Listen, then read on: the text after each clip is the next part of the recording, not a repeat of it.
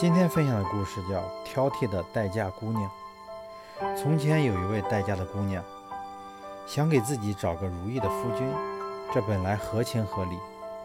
但是这位姑娘的标准实在是太挑剔了，她要夫君年轻、聪明、漂亮，此外还得无条件的爱她，绝不能妒忌。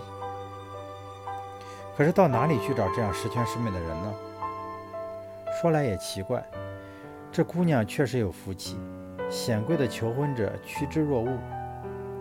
姑娘的家门口门庭若市，但是这姑娘实在太挑剔，别的姑娘求之不得的男人，她却嗤之以鼻。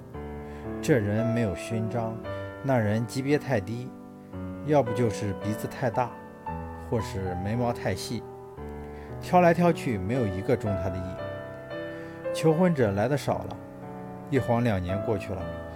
另外一些人又来求婚，只是求婚者的档次已经低了一级。姑娘说：“他们枉费心机，多么粗俗啊！想和我结婚，简直异想天开。连过去被我拒绝的求婚者，他们都比不了。别以为我迫不及待的要嫁人，其实姑娘家的日子过得也很惬意。我白天玩的快活，夜里睡得安稳。”这批求婚者也被拒绝了，从此登门提亲的人越来越少，姑娘的门前冷落，车马稀少。年复一年，来提亲的人终于绝迹，而姑娘的青春年华已非从前。她百无聊赖细数过去的女友，但她们不是出嫁，就是已定亲了，唯独她一人被遗忘在闺中。姑娘照照镜子，不禁伤感。